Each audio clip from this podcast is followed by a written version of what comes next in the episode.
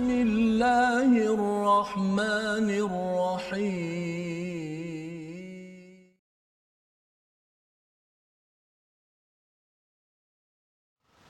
أعوذ بالله من الشيطان الرجيم. بسم الله الرحمن الرحيم. الحمد لله رب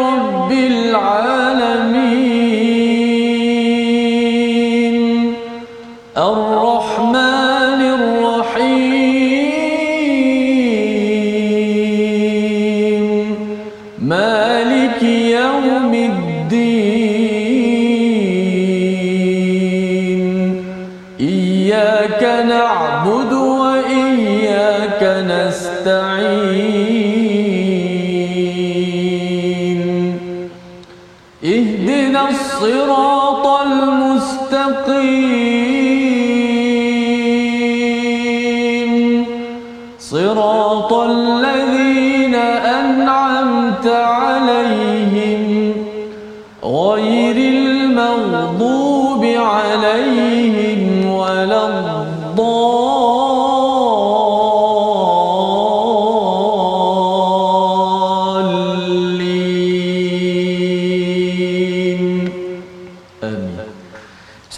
warahmatullahi wabarakatuh. Alhamdulillah wassalatu wassalamu ala Rasulillah wa ala alihi wa man wala syada la ilaha illallah syada Muhammadan abduhu wa rasuluhu. Allahumma salli ala sayidina Muhammad wa ala alihi wa sahbihi ajma'in. Amma ba'du. Apa khabar tuan-tuan dan puan yang dirahmati Allah sekalian?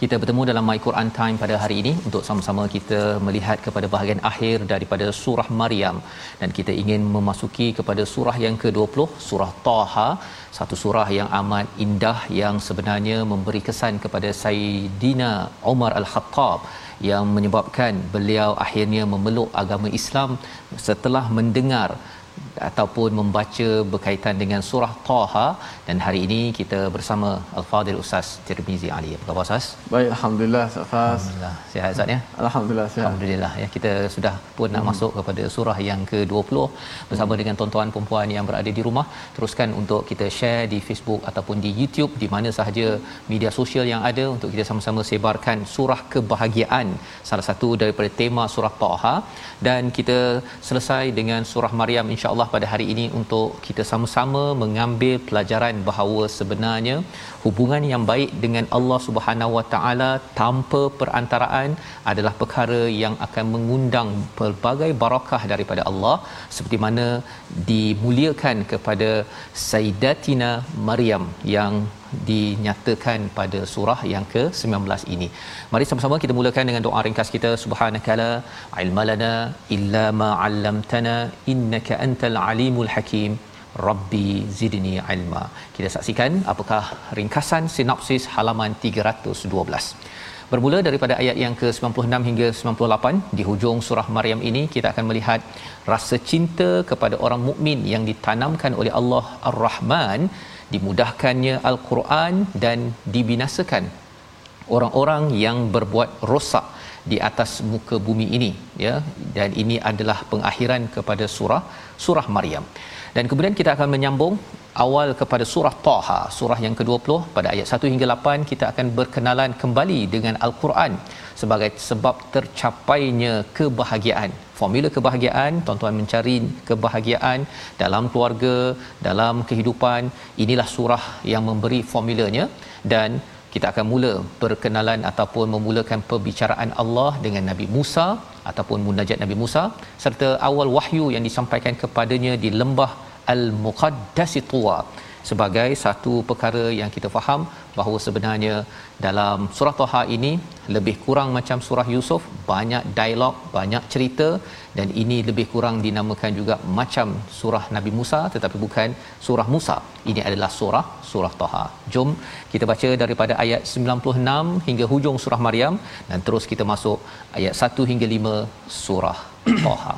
Silakan Ustaz Baik, terima kasih Fadil Ustaz Tuan Fazrul, penonton-penonton, sahabat-sahabat Al-Quran yang saya kasih sekalian. Alhamdulillah syukur pada kali ini kita dapat meneruskan lagi uh, My Quran Time baca faham amal. Mudah-mudahan kita sentiasa diberikan kekuatan terus difahami Al-Quran itu dan dapat kita mengamalkan dalam kehidupan seharian kita inilah kekuatan kita yang sebenar dan inilah jalan penyelesaian kerana ia adalah al-Quran adalah petunjuk yang amat betul hiya aqwam yang sangat betul baik hari ini kita ada hujung surah Taha kemudian awal surah uh, uh, hujung surah Maryam, Maryam. awal surah Taha insyaallah. Uh, dan uh, kita baca seperti biasa kita wakaflah antara salah satu bentuk kaedah bacaan antara hujung dan awal surah di antara dua surah. Ialah kita wakaf semua. Wakaf pada ayat terakhir surah uh, Maryam kemudian basmalah diwakafkan kemudian kita ambil ayat pertama surah uh, Taha Taha. Ha, ataupun boleh juga yang kedua di, di diwasalkan semua disambung semua. Akhir ayat surah Taha uh, surah Maryam diwasalkan dengan basmalah dan juga diwasal dan disambungkan dengan ayat satu surah Taha boleh juga. Ataupun yang ketiga wakaf pada surah akhir surah Maryam tu rikza kemudian basmalah dengan awal surah Taha disambung. Bismillahirrahmanirrahim Taha boleh. Yang tak bolehnya kita uh, sambung daripada akhir surah Maryam dengan basmalah kita berhenti pada basmalah kemudian kita wakaf pada basmalah kita baru sambung Taha itu yang yang dilarang lah yang tidak boleh keadaan sebegitu baik kita baca ayat uh, surah uh, penghujung surah Maryam sehinggalah ayat 5 surah Taha أعوذ بالله من الشيطان الرجيم إن الذين آمنوا وعملوا الصالحات سيجعل لهم الرحمن ودا إن الذين آمنوا وعملوا الصالحات سيجعل لهم الرحمن ودا فإنما يسرناه بلسانك لتبشر به المتقين لتبشر به المتقين وتنذر به قوما لدا وكم أهلكنا قبلهم من قرن هل تحس منهم من أحد؟ هل تحس منهم من أحد أو تسمع لهم ركزا؟ بسم الله الرحمن الرحيم.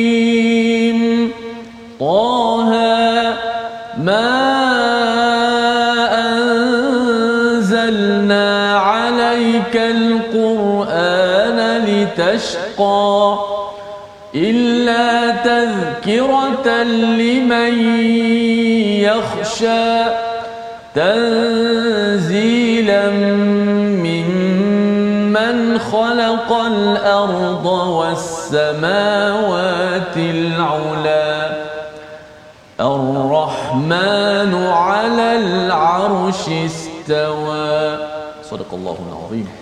Surah Al-Azim gitulah bacaan daripada tiga ayat penghujung surah Maryam Ustaz ya dan juga daripada surah Taha ayat yang pertama hingga ayat yang kelima untuk sama-sama kita melihat apakah penghujung daripada surah Maryam. Surah Maryam yang mempunyai 98 ayat Allah menyatakan semalam kalau kita baca daripada ayat yang ke-95 wa kulluhum atihi yaumal qiyamati farda. Semua orang akan datang kepada hari kiamat itu seorang-seorang Ustaz ya? Hmm. seorang diri. Memang semua orang ramai tetapi ke masing-masing tidak mengindahkan kepada yang lain. Masing-masing mementingkan diri sendiri apakah nasibku? Uh, apa akan berlaku selepas ini. Sama ada saya yang sudah beriman saya rasakan bahawa saya tidak cukup baca Quran tidak cukup solat tidak cukup itu perasaan orang yang datang seorang-seorang berhadapan dengan Allah apatah lagi bagi orang yang kufur yang me- mensyirikkan Allah ya di mana mereka akan rasa amat tertekan dan ini adalah mahkamah untuk menentukan sama ada pergi ke syurga ataupun ke ke azab neraka Allah Subhanahu Wa Taala. Bagi orang yang beriman apakah jadinya? Pada ayat 96, innal ladzina amanu wa amilus solihat. Sesungguhnya orang-orang yang beriman dan melakukan kebaikan, beramal soleh, Allah menjadikan bagi mereka Allah jadikan oleh Ar-Rahman wudda wudda apa maksud wudda itu maksudnya adalah rasa cinta ya rasa cinta yang mendalam yang mendalam dan kalau kita perasan di dalam surah Maryam ini Ustaz ya banyak kali digunakan perkataan Ar-Rahman pasal hmm. di dalam uh, surah Maryam ini adalah kritik kepada agama Kristian. Mereka menggunakan love ya kerana cinta kerana Tuhan cinta maka menghantar anak sebagai savior sebagai penyelamat ya. Kerana cinta maka uh, father ya uh, ayah memberi anaknya untuk menyelamatkan seluruh manusia. Itu konsep-konsep yang dibawakan. Padahal sebenarnya Allah tidak ada anak Allah memang penyayang. Malah dalam agama Islam kita memang mengutamakan kasih sayang Allah. Tetapi bukannya kita samakan Allah dengan ayah mak dan anak dalam hubungan kemanusiaan. Ya Allah adalah Allah satu esa yang menciptakan Nabi Isa alaihi salam seperti mana pernah menciptakan Nabi Adam tanpa ayah tanpa ibu ustaz ya. Itu sebagai bukti bahawa sebenarnya mengapa kena kagum sangat pada Nabi Isa? Ha kan? Kena kagumlah pada pencipta Nabi Nabi Isa. Baik. Jadi perkataan wudda menarik kita perhatikan ustaz ya. Ustaz mm-hmm. kalau katakan uh, ustaz di Mesir dahulu ya kalau katakan saya di luar negara bila mm. tengok dia daripada jauh dia ada orang pakai kopiah ke ataupun ada macam ada misai janggut ke ataupun ini rasa macam orang Islam ni terutama yeah. kalau jumpa kat masjid lah ustaz ya yeah. lama tak jumpa bila jumpa saja dia hmm. rasa macam uh, assalamualaikum bila dia jawab waalaikumsalam itu subhanallah perasaan yang suka sangat itu itulah perasaan wudda ya tak kenal tak tahu nama. Walaupun orang itu daripada Bangladesh. Kalau di sini ustaz ya. Kalau kita cakap assalamualaikum waalaikumsalam warahmatullahi kan? Namaz contohnya kan? Dah solat ke contohnya ya ataupun solat. Bila dia balas dengan perkataan-perkataan begitu kita tahu dia adalah Islam. Kecintaan walaupun berbeza negara ataupun berbeza kulit itu adalah perasaan yang ditanamkan oleh Ar-Rahman kepada orang yang beriman dan beramal soleh orang beriman beramal soleh ini jadi cahaya tersendiri ustaz ya. Mm-hmm. dan persoalan inilah yang kita ingin bina sama-sama. Kita tanyakan pasal kalau kadang ada juga orang sesama Islam ustaz ya dia tak ngam. Dia rasa macam saya tak suka dia kan. Dia ada dua perkara. Sama ada orang itu tak ada cahaya ataupun orang ini yang tak ada cahaya ya. Jadi kita kena tengoklah. Maksudnya kalau katakan kita orang tu baik tapi kita asyik dengki tak puas hati tidak ada perasaan wudda itu tandanya mungkin iman dan amal soleh kita itu tidak cukup untuk menimbulkan wudda diberikan oleh ar ar-rahman. Dan bagaimana kita nak membawakan uh, wudda ini lebih lagi? Fa innama yassarnahu bilisanika litubashshira bihil muttaqin. Iaitu sesungguhnya telah kami mudahkan al-Quran itu dengan bahasamu wahai Muhammad iaitu bahasa Arab.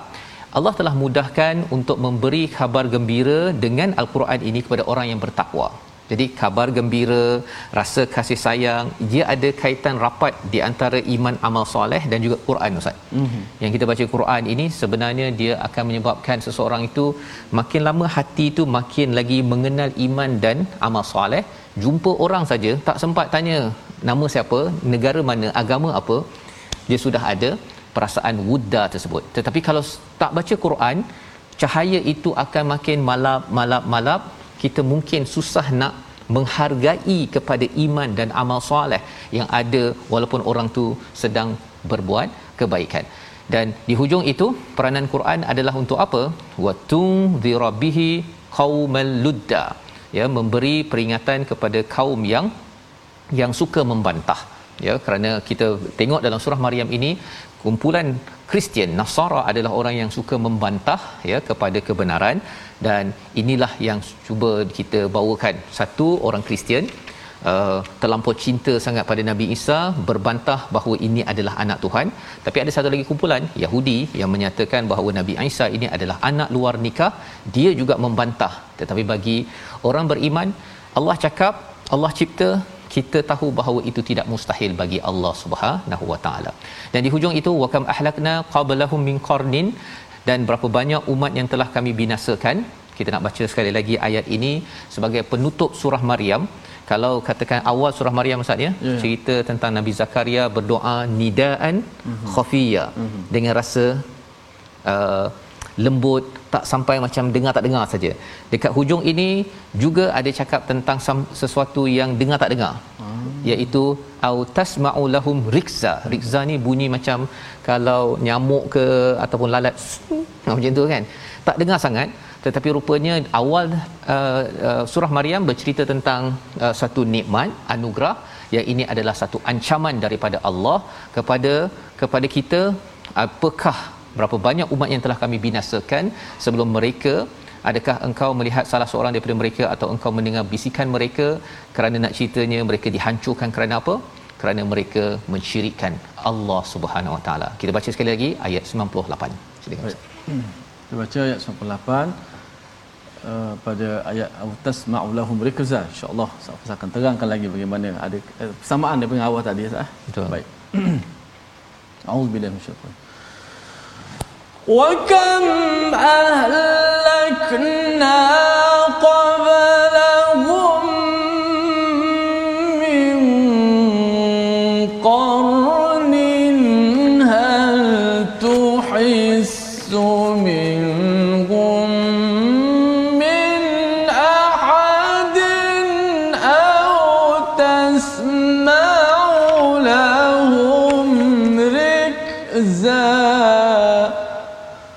Sadaqallahul azim.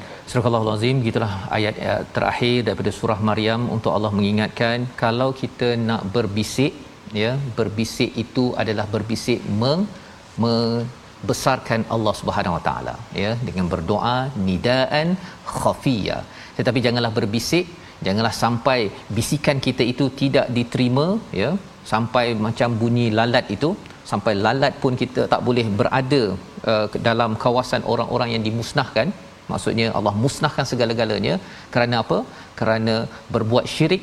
Dan syirik ini ustaznya bukan bukan main-main. Bukan kaleng-kaleng syirik ini ya. Dengan orang tidak bertuhan orang tidak beragama dan mensyirikkan Allah SWT rupa-rupanya sebelum sampai di akhirat sana di sini sahaja pun dia sudah rasai azabnya ya kalau katakan sampai orang itu sanggup membunuh diri dan dia rasakan bahawa itulah penghujung bagi kehidupan tak ada sakit dah rupanya itulah azab awal sebelum didatangkan azab-azab yang kita tidak dapat bayangkan kerana dosa syirik kepada Allah Subhanahu Wa Taala. Jadi syirik ini adalah perkara yang ditegur dalam surah Maryam untuk orang Kristian terutamanya. Ya. Uh, kalau kita tengok surah Al-Kahfi surah 18 untuk orang Kristian banyak dikritik pada surah 17 surah al-isra banyak pasal orang Yahudi. Jadi orang Yahudi, orang Kristian, orang Kristian surah Taha Ustaz cerita banyak Nabi Musa kembali balik kepada peringatan kepada kepada orang-orang Yahudi. Taha Bismillahirrahmanirrahim. Taha ma anzalna alaikal qur'ana litashqa. Surah ini memulakan dengan huruf muqattaah untuk mengingatkan kepada saya bahawa mula dengan sikap bahawa hanya Allah yang tahu saya tak tahu apa maksud toha dengan sikap inilah maka tidaklah kami turunkan al-Quran ini kepadamu wahai Muhammad untuk menyusahkan ya Quran ini bukanlah untuk menyusahkan di sini ada penggunaan perkataan alaika ataupun mungkin ilaika ustaz ya hmm. kalau ma anzalna ilaika itu sebagai hadiah hmm. tapi kalau ma anzalna alaika tidaklah kami turunkan atas kamu al-Quran itu itu maksudnya Quran ini yang kita baca tuan-tuan dia bukan sebagai hadiah kita sekadar baca begitu sahaja tetapi ada tanggungjawab. Tanggungjawab yang besar sebagaimana tanggungjawab dalam surah Maryam yang di, disampaikan oleh Nabi Isa membawakan kebenaran Taurat maka Quran yang ada pada kita ini juga tanggungjawab. Tetapi tanggungjawab ini bukan untuk untuk menyusahkan kita illa tazkiratan liman yakhsha. Tetapi ia menjadi tazkirah kepada orang-orang yang takut kepada Allah Subhanahu Wa Taala. Dan inilah fungsi al-Quran yang Allah jelaskan pada ayat yang ketiga ini tanzilan mimman khalaqal arda was samawati ula iaitu diturunkan oleh Tuhan yang menciptakan bumi dan langit yang tinggi. Terbalik ustaz ya. Mm-hmm. Biasanya Allah cakap samawati wal ard. Mm-hmm. Tapi di sini mula dulu dengan bumi kemudian baru langit Betul. ya. Mengapa? Yang itu kita akan tengok sama-sama selepas rehat nanti. Tapi kita lihat dahulu apakah perkataan pilihan kita pada hari ini. Iaitu perkataannya ialah wudda ataupun wadda wadada. Cinta mengharapkan dengan bersungguh-sungguh cinta yang mendalam. Dan perkataan ini 29 kali disebut di dalam al-Quran. Inilah perasaan yang akan melatari kepada orang-orang beriman. Syaratnya apa syaratnya ialah apabila kita betul beriman beramal soleh maka perasaan itulah yang akan ada di antara manusia dengan manusia di antara yang di langit dan di bumi dan inilah perasaan yang akan kita kecapi juga apabila bersama-sama ahli keluarga kita di akhirat nanti insya insya Allah. Jadi ustaz ya. bila kita dah masuk kepada surah Toha mm-hmm. ya mhm. surah Toha ni dah surah yang surah Maryam surah Toha ya. ya mungkin ustaz ada perkongsian sikit apa pengalaman ya bila menghafaz bila membaca banyak surah Maryam dan surah Toha sepanjang dalam hidup ni lah kalau ataupun sepanjang kita tadabur ini silakan. Aha. Masya Allah uh, surah Taha ni surah yang bagi saya uh, surah yang dinanti-nantikan juga Ustaz mm-hmm. kerana uh, bagaimana uh, bermulanya juga surah Taha ada huruf-huruf muqatta'ah huruf-huruf uh, yang kita kata tidak ada kita tak faham maksudnya uh, yang yang yang faham maksudnya yang paling tepatnya Allah. Allahu a'lamu bi ma'naha Allah yang mengetahui maknanya. Tapi tetapi kita diperintahkan untuk beriman dengannya bahawa ia adalah kalamullah. Hmm. walaupun tak faham sebab apa ada orang tak tak faham saya makna toha tak ya tipu je kok. Oi jangan. Hmm. hmm. Kena beriman ia adalah kalamullah. Dan yang kedua membaca sebagaimana uh, uh, sebagaimana ia turun diturunkan. Ia turunkan. Hmm. Ya. Jadi itu uh, mesej penting Ustaz ya. Yeah. Pasal kalau kita pandai sangat hmm. ya, kita oh. nak tahu semua perkara, uh, itulah puncak kepada kesyirikan pada Allah SWT ya. Oh. Yang kawan saya yang cerita sebelum ini, hmm. saya dihubungi dengan oleh seorang rakan beliau taekwondo. Hmm. Dia kata masa dia taekwondo di sekolah menengah dahulu, dia nampak dah beliau ni memang bijak dah ada talent eh? dah ada talent. Memang bijak. Itu sebabnya dihantar ke luar negara hmm. apa sebagainya.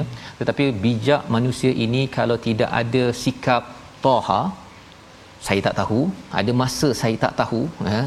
sekejap cakap saya tak tahu pun cukuplah dalam hidup ini. Itu menyebabkan minda kita yang bijak itu akhirnya akan meletup. Dan bila meletup itulah akhirnya memilih untuk membunuh Masya diri Ustaz ya. Jadi kita harapkan selepas ini kita akan lihat balik semula ayat-ayat ini yang menggemparkan Saidina Omar sehingga beliau memilih untuk masuk Islam. Kita berhenti sebentar. My Quran Time baca faham aman insya-Allah. Masya-Allah.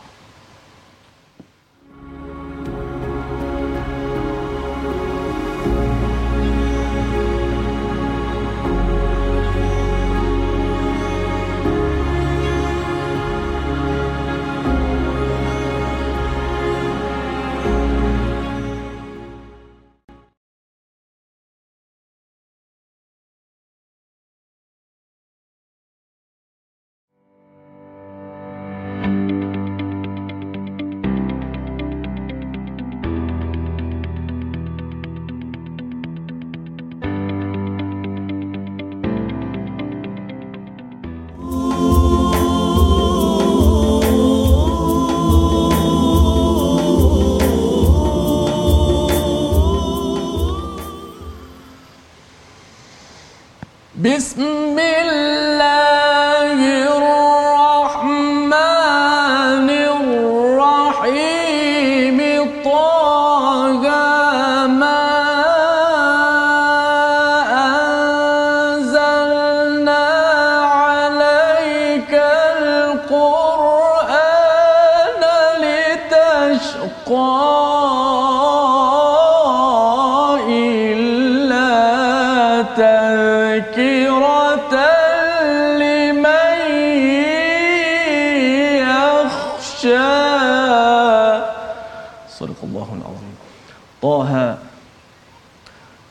tidak menurunkan Al-Quran ini kepadamu wahai Muhammad agar engkau menjadi susah melainkan sebagai peringatan bagi orang yang takut kepada Allah Subhanahu wa taala.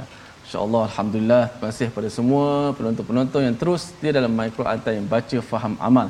Uh, saya uh, terkejut uh, dan rasa macam takut bila Ustaz kata kita kena rasa cakap saya tak tahu kena ada rasa macam saya tak tahu saya tak tahu sikap macam Taha Allah Taala yang Maha mengetahui saya ingat satu kata-kata Ustaz Fas di antara kesempurnaan ilmu bila seorang tu kata saya tidak tahu. Ya, tahu. Tapi kalau jarang dia cakap saya tak tahu semua benda saya nak tahu tu ada problem Ustaz Fas eh. Ya. Masya-Allah. Baik kita Jadi nak ada ada, ada dua lah saatnya. Hmm. Saya tahu semua, saya tak tahu dengan saya nak tahu kan. Ha, ada orang yang mudah aja saya tak tahu kan apa pendapat awak? Saya tak tahu. Ha itu itu juga. Hmm. tapi kalau katakan saya tak tahu yang saya nak tahu itu adalah apa yang tuan-tuan ikutilah. Saya tak tahu apa isi Quran tajwid ni apa. Saya nak tahulah apa topik tajwid hari ini. Silakan ustaz. masya-Allah. Alhamdulillah. Baik kita ambil sikit tajwid pada hari ini. Dan kebetulan pun sekarang ni kita berbincang tentang huruf-huruf pembukaan surah. Ha, kita lihat di slide kita tentang pembuka huruf pembukaan surah. Baik. Uh, huruf-huruf pembukaan surah uh, didatangkan uh, dalam lima keadaan ada lima keadaan so yang pertama huruf-huruf pembukaan surah yang mempunyai satu huruf sahaja Ha, dia ada huruf-huruf yang mempunyai satu huruf dan beberapa huruf. Hari ini kita ambil satu dahulu daripada lima keadaan. Yang pertama, huruf-huruf pembukaan surah yang mempunyai satu huruf sahaja. Terdapat pada tiga surah sahaja dalam Al-Quran. Iaitu uh, pada surah uh, pertama Sad. Yang kedua Qaf. Yang kedua surah uh, Al-Qalam ataupun Nun. So, uh, uh, kalau kita tengok huruf pembukaan surah itu satu huruf saja. Sad. Qaf Nun ha, Ini bentuk yang keadaan pertama So walaupun sod tu nampak uh, kalau, uh, huruf sod Satu huruf macam tu saja Tapi kita kena baca dengan menyebut namanya Asma'ul huruf. Kena sebut namanya Bukan sebut uh, baris dan sebagainya. So nama sod tu apa? Ejaan sod macam mana? uh, sad alif dal. Maka kita kena baca sad uh, di ujung kalau qalah tetap bunyi macam biasa. Walaupun rupa dal tak ada pun ustaz memang tak ada. Tapi ejaannya adalah sad alif dal. Sebab kita tak baca barisnya kita baca nama huruf tersebut so kita bagi kita sebut daripada kecil uh, sad sad hari ini kita baca sad tapi bukan baca sad kita baca dengan matnya sekali Ha, kita dah belajar itu adalah mak lazim yang kita baca dipanjangkan sebanyak enam harakat. Kalau qaf qaf lah qaf di hujung tu matikan dengan fa. Kalau nun sama juga. Kita tak sebut na, tak sebut ni, tak sebut nu. Kita sebut nun. Ha, ada hujung nun di belakang. Itu adalah huruf-huruf pembukaan surah. Walaupun kita tak mengetahui maknanya, tapi kita tetap beriman bahawa ia adalah kalamullah dan kita membacanya sebagaimana ia diturunkan dan sebagaimana sampai kepada kita melalui sanad-sanad Al-Quran Al-Karim yang kita dengar. Wallahu a'lam. Terima kasih ucapkan pada Ustaz Tirmizi ya berkongsi uh, berkaitan dengan uh, huruf muqattaah Ustaz ya. hmm. ya. Huruf potong ini cara bacaannya jangan silap bacalah Ustaz ya. Hmm. Alif lam mim dengan alam pula ya. ah. ya walaupun ada alam pada awal surah surah al-fil ya hmm. kerana itu perlukan ilmu dan apatah lagi kalau kita kagumlah pada hmm. sahabatnya sahabat tak ada dari baris apa sebagainya tahu pula ini alif lam mim ini adalah alam sudah tentunya ada guru yang ya. yang mengajarkan daripada Nabi Muhammad daripada Jibril dan terus daripada Allah Subhanahu Wa Taala. Kita ingin meneruskan pada hari ini surah Taha ini sebagai satu surah yang dia rupanya lebih kurang macam surah Yusuf Ustaz ya. Mm-hmm. Dari segi dari segi cerita ya mm. penuh dengan cerita. Awal ni saja komentar awal kemudian mula masuk kepada cerita pada ayat yang ke-9 dan uh, tetapi uh, masih lagi ada uh, cerita lain Nabi Musa ni ada pada surah Al-Baqarah tapi antara yang paling panjang surah Taha uh, selain daripada itu uh, kita akan tengok nanti pada surah um, pada surah apa ya kita akan ada lagi episod tambahan pada surah Asy-Syu'ara. Ha itu pun panjang juga dan juga surah Al-Qasas ya. Ha itu kira dah musim kedua, musim ketiga lah. Ini musim pertama Ustaz ya. Panjang ceritanya. Jadi bila kita dah membaca ma anzalna alaikal qur'ana litashqa, kita beri perhatian sedikit kepada perkataan litashqa. Apa maksudnya? Menyusahkan sehingga kan kita rasa amat berat. Itu ada realiti kepada Nabi Muhammad dan bila kita tahu ia adalah tanggungjawab kita nak sampaikan pada seluruh dunia saatnya. Mm-hmm. Orang Islam 1.6 bilion sahaja. Yang lainnya semua tak Islam. Sebenarnya kalau kita ikuti sampai juz yang ke uh, 16 ini kita tahu bahawa sebenarnya Quran ini bukan hanya untuk kita. Kita memang kena sampaikan kepada seluruh seluruh dunia yang ya, berbilion ya, lagi itu dan bila kita fikir-fikir begitu dia akan menyebabkan kita rasa alamak beratnya. Ha kan? Beratnya. Tetapi Allah kata bahawa sebenarnya uh, Allah jadikan Quran ini bukan untuk memberatkan kita tetapi ia sebagai tazkirah. Apa maksud tazkirah dia mengingatkan balik. Dia bukan pelajaran maksudnya dia adalah peringatan. Ingatkan balik kepada fitrah rupa-rupanya uh, Chong ataupun Mutusami ataupun John yang bukan Islam mereka sudah ada fitrah fitrah kebaikan. Jadi kalau kita bawakan Quran ini kepada mereka walaupun mereka ini ludda yang kita baca pada ayat 97 sebentar tadi dia membantah ya. Tetapi sebenarnya apa? Quran ada hujah-hujah dah siap sedia untuk ingatkan balik pada fitrah mereka. Ha, jadi kita uh, kena sama-sama ya dalami Quran ini kongsi-kongsikan hujah-hujah ini ya kepada mereka yang bukan Islam kerana ia bukanlah sesuatu yang kita kena cari hujah, cari cara apa sebagainya. Apatah lagi satu perkataan ustaz ya yang amat mahal dekat situ ialah hmm. liman yakhsha. Hmm. Liman yakhsha. Ya. Uh, tazkirah ini kepada orang yang takut pada Allah. Persoalannya ialah macam mana kita nak tahu orang yang kita sampaikan itu takut ke tak takut? Ha kan.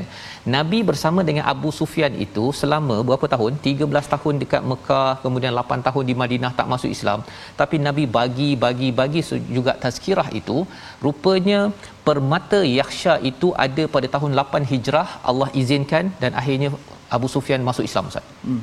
Jadi yakhsha ini dia terbenam di dalam hati seseorang. Kadang-kadang dia tak terima, tak nak dengar apa sebagainya, tapi kita terus melaksanakan tugas sebagaimana ditunjukkan oleh Nabi Musa yang kita akan baca ceritanya sebentar sebentar nanti. Jadi kita baca sambungannya pada ayat 6 hingga ayat 12 untuk sama-sama kita mengalu-alukan kisah hadis. Perkataan hmm. hadis nanti kita akan jumpa pada ayat yang ke-9 amat menarik ia ada kaitan dengan CNN berita TV Al-Hijrah. Apa kaitannya? Tuliskan di ruang komen. Kita baca dahulu ayat 6 hingga ayat 12. Ah, Masya-Allah. Tabarakallah. Alhamdulillah. Kita baca terusnya ayat 6 hingga ayat 12. Uh, kisah Nabi Musa Ustaz eh?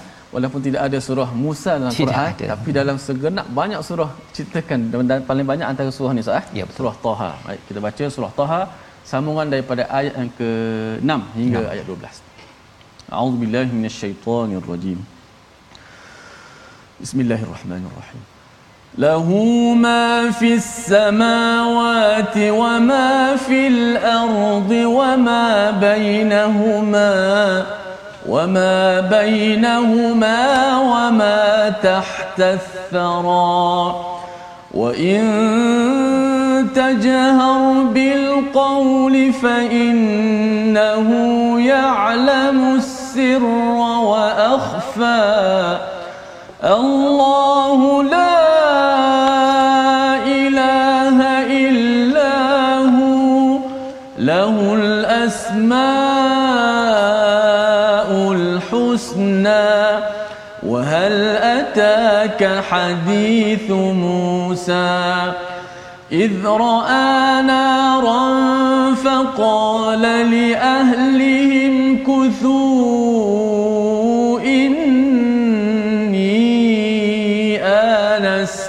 نارا.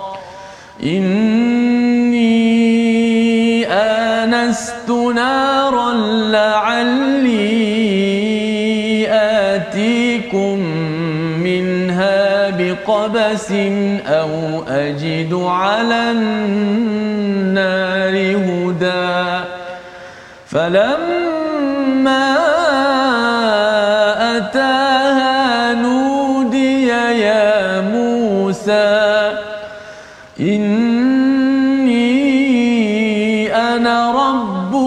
ربك فاخلع نعليك إنك بالواد المقدس طوى صدق الله Surah Al-Azim gitulah ayat yang ke-6 hingga ayat 12 menyambung kepada apa yang telah disampaikan pada ayat nombor 4 dan 5 iaitu yang menurunkan al-Quran ini adalah daripada Tuhan yang menciptakan bumi dan juga langit yang tinggi pada ayat yang nombor 4. Ayat nombor 5 Ar-Rahman 'alal arsyistawa iaitu Ar-Rahman ini adalah Tuhan yang melangkau daripada yang bersemayam di atas singgah sana. Lahu ma fis samawati wa ma fil ard yang mempunyai ya pada ayat yang ke-6 ini miliknya lah apa yang ada di langit dan di bumi wama bainahuma dan di antaranya ada tambahan yang biasanya kita tak jumpa di surah lain wama tahta thara ustaz ya. Wama tahta thara ini maksudnya ialah iaitu apa yang ada di bawah tanah Ha kan? Kalau kita tengok orang boleh kaya dengan ada dapat harta karun contohnya. Hmm ataupun dapat petroleum contohnya. Dapat uh, kalau permata contohnya. Semua perkara-perkara itu adalah wama tahta thara ya? Athara ini tanah. Kalau kita tengok bumi ini kita tengok makin ke dalam ke dalam ke dalam maka di situlah diistilahkan tahta thara dan mengapa di highlightkan tahta thara? Ini adalah clue kepada apa yang akan berada ke hadapan iaitu ada seorang yang rasa dia amat tinggi di bumi ini tetapi akhirnya dia dijerluskan. Dia dihumbankan ke mana? Kepada bukan sekadar masuk tanah tetapi dia di dasar lautan. Di dasar lautan. Siapa? Itulah Firaun yang didakwahkan oleh Nabi Musa yang dikata bahawa ah, saya ini adalah ala fil out dia dia amat tinggi di atas muka bumi ini ya. Jadi inilah yang disampaikan dan kemudian Allah menyatakan Allah yang hebat ini pada ayat yang ketujuh wa in tajhar bil qaul. Jika kamu melantangkan suara fa innahu ya'lamu sirra wa akhfa. Dia tajhar ini ustaz ya. Mm-hmm. macam ada orang berdoa dia berdoa tu sampai orang 20 orang kat satu jemaah tu boleh dengar ya. Sebenarnya contoh yang dinyatakan oleh Nabi Zakaria pada surah Maryam nidaan khafiya dia kalau boleh nak nida tetapi dalam suara yang amat lembut tak payah nak dilantang lantangkan. Ini Allah. Ya Allah mulakan ini untuk kita tahu fa innahu ya'lamu sirra wa akhfa. Allah tahu apa yang rahsia dan yang ter tersembunyi. Dua perkara inilah sebenarnya yang menggetarkan ustaz ya. Betul. Sir adalah rahsia. Mungkin paling kurang pun seorang tahu dalam hidup kita ni. Uh, kau tahu rahsia aku? Ha kan? Itu adalah sir tetapi wa akhfa adalah tak ada siapa pun yang tahu tentang kekurangan ataupun rahsia yang ada pada diri kita tak ada siapa tahu wa akhfa malah malah lebih daripada itu ialah kita sendiri tak tahu Ustaz. Masya-Allah. Kita sendiri tak tahu. Hmm. Contohnya lah ya kita ada satu rahsia, kemudian kita tak tahu besok kita akan cakap ke tak rahsia tersebut. Kan? Ataupun kita ada rahsia bahawa saya nak buat itu dan ini, tapi kita tak tahu bahawa besok kita akan terkeluar tak berita tentang rahsia tersebut, tetapi rupa-rupanya Allah yang tahu perkara ini. Jadi ini menyebabkan kalau kita ada nak buat sesuatu yang tak baik Ustaz ya hmm. ataupun kita rasa saya ada buat sesuatu yang tak baik yang lepas sebenarnya kalau ada orang lain tahu kita rasa kita call team dengan dia kau jangan beritahu kau jangan beritahu kan jangan beritahu polis jangan beritahu siapa tetapi Allah tahu dan kalau katakan orang lain tak tahu pun kita cover kita bunuh orang yang tahu pun sebenarnya Allah tahu wa akhfa apa yang disembunyikan maka ini adalah satu peringatan besar untuk kita permulaan surah Taha kerana ini adalah syarat untuk kita bahagia. Ha, rupanya syarat untuk bahagia ni ialah kita kenal Allah ini tahu yang rahsia, tahu yang yang tersembunyi, termasuklah apa? Termasuklah siapa yang takut ketika disampaikan tazkirah ketika menyampaikan tazkirah ajak orang ke arah kebaikan kita tak adalah stres sangat bila kita kata mengapa orang ni tak percaya?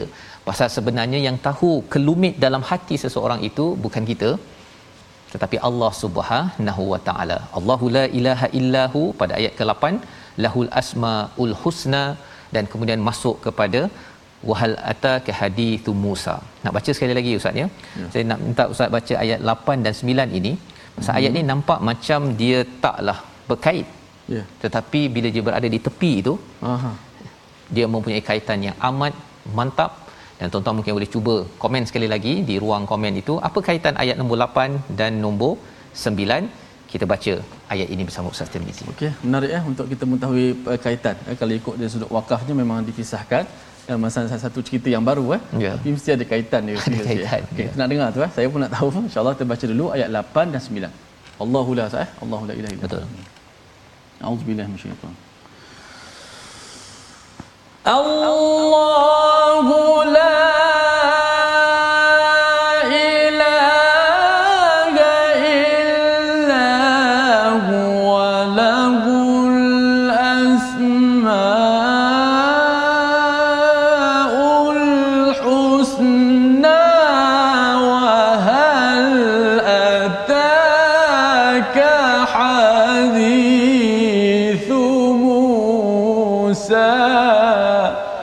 Sadaqallahul azim.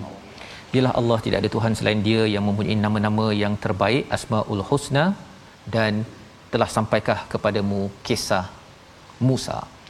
Pada ayat yang ke-8 ini Ustaz ya, sebenarnya bila bercakap tentang Allah lah satu-satunya mm-hmm. ya yang disembah, la ilaha illahu, tidak ada Tuhan kecualinya. Adanya Tuhan ini menyebabkan kita ini tidak mudah berasa tashqa, rasa hmm. gagal ataupun rasa berat dalam hidup kita ya kan ayat nombor 2 tadi kan? Pasal bila nabi dapat saja bahawa ini bukan litashqa keadaan di Mekah itu amat perit sakit dan sebagainya tetapi bila dah tahu bahawa eh ada Allah. Dan Allah kata ini bukan untuk litashqa itu salah satu maksudnya adalah untuk menggagalkan kamu. Maksudnya selepas daripada perit ini ada ada kejayaan.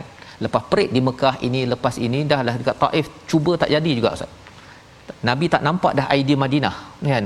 Entah-entah pergi ke Madinah pun kena kena balun lagi sekali. Tetapi rupa-rupanya di Madinah itulah al-munawwarah dan itu diwakili oleh tawakal Nabi bila selalu berdoa dengan lahul asmaul husna. Ada orang ustaz ya bila berdoa ya Rahman dia cakap wahai yang maha pengasih tetapi dia tidak tawakal percaya maha pengasih akan bawa beri kasih sayang kepadanya. Hmm. dia kena betul-betul percaya ya Allah engkau ni maha pemberi rezeki. Dah dah dah tahu dah. Nanti engkau akan beri rezeki kepadaku. Itu adalah sifat yakhsha yang ada dalam diri.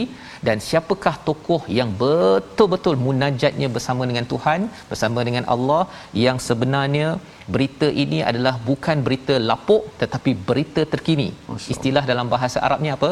Hadis hadis hadis ya bukannya kisah ini adalah hadis berita baru ha? Terbaru ya. Kalau tuan-tuan nak tengok cerita uh, berita al-hijrah ya apa perkembangan terkini Allah kata tahu tak berita terkini tentang Musa? Ini kisah dah berapa ribu tahun. Hmm. tapi Allah cakap ini berita terkini dan berita terkini itu Allah mulakan dengan perkataan pada ayat 10 itu apabila dia melihat api ya faqala li ahlihim kuthu inni anastu nara. Ya apabila dia melihat kepada seperti api ha, dalam perjalanan dia daripada Madian uh, pergi ke Mesir itu maka pada waktu itu beliau menyatakan kepada ahli keluarganya tunggu kejap tunggu kejap. Ya um kuthu itu maksudnya apa? Tunggu dan nantikan sesungguhnya inni anastu nara. Sesungguhnya aku ini melihat ada api. Moga-moga aku dapat membawa nyalaan api ini kepada kita. Untuk kita adalah torchlight ustaz ya. Yeah. nak balik ke Mesir balik semula. Atau au ajidu ala nari huda. Ataupun adalah dapat petunjuk mungkin ada kemah ke boleh beritahu okey ke kanan ke kiri ataupun nak dapatkan air ke apa sebagainya. Ini yang disampaikan oleh nabi nabi Musa. Pada ayat yang ke-11 falamma bila dah pergi ke sana pergi pergi pergi pergi pergi ataha nudiya ya Musa. Dah pergi sampai sana tak ada orang kenal kan? Tak ada orang kenal. Di padang pasir tiba-tiba ada orang panggil. Hmm. wah ini amat amat mendebarkan kita lah ustaz ya. Kita pergi ke Mekah ke kat padang pasir bukan dekat dekat apa uh, clock tower tu. Clock tower banyak kena ustaz tir. Pergi kat tegang padang pasir tak ada siapa pun. Kita berdua lah ustaz ya. Pergi pergi. Tiba-tiba je wahai termizi kan. Oh itu mengerikan itu ya. lah. amat menyerang puan tetapi terus Allah menyatakan inni ana rabbuka fahla nak like ya. Iaitu tanggalkan selipar ataupun kasutmu. Sesungguhnya engkau berada di lembah tua muqaddas tua apa pelajarannya? Pelajarannya kalau kisah Nabi Muhammad wahyu pertama iqra. Ya bacalah dengan nama Tuhanmu. Kali ini suruh tanggal slipper ustaz. Oh. di sana terus belajar ilmu tapi di sini diajarkan adab. Jadi ilmu dan adab ini dua perkara yang penting. Kalau orang ada ilmu pandai sangat ya tanpa adab dia akhirnya dia tidak beradab pada Tuhan kepada manusia. Kalau dia belajar adab maka itu adalah akses penting untuk dia terus mendapat lebih banyak lagi ilmu yang kita akan lihat pada hari esok insya Allah. Kita sama-sama lihat dahulu resolusi kita pada hari ini. Iaitu pada ayat yang ke-97 tingkatkan komitmen kita kepada Quran sebagai sumber khabar gembira kepada orang yang bertakwa. Yang pertama. Yang kedua, ambil pelajaran daripada mereka yang sudah Allah hancurkan sebelum ini yang mati, yang pergi bahawa jangan sampai kita mensyirikkan Allah Subhanahu Wa Taala. Dan yang ketiga, pastikan ada tazkirah setiap hari dengan al-Quran untuk kita sentiasa rasa khusyuk takut kepada Allah. Kita berdoa bersama Ustaz Tirmizi. Bismillahirrahmanirrahim. Alhamdulillahirabbil alamin wassalatu wassalamu ala asyrafil anbiya'i wal mursalin wa ala alihi wa sahbihi ajma'in. Ya Allah Tuhan kami jadikanlah kami orang-orang yang beriman dan orang-orang yang diberi kekuatan untuk sentiasa beramal saleh Ya Allah Tuhan kami beri kekuatan kepada kami untuk kami terus mendalami isi kandungan Al-Quran Ya Allah. Ya Allah kami sungguh tenang dengan Al-Quran Ya Allah Biarlah Al-Quran yang kami baca ini dapat menyelamatkan kami dunia dan di hari akhirat kami Ya Allah.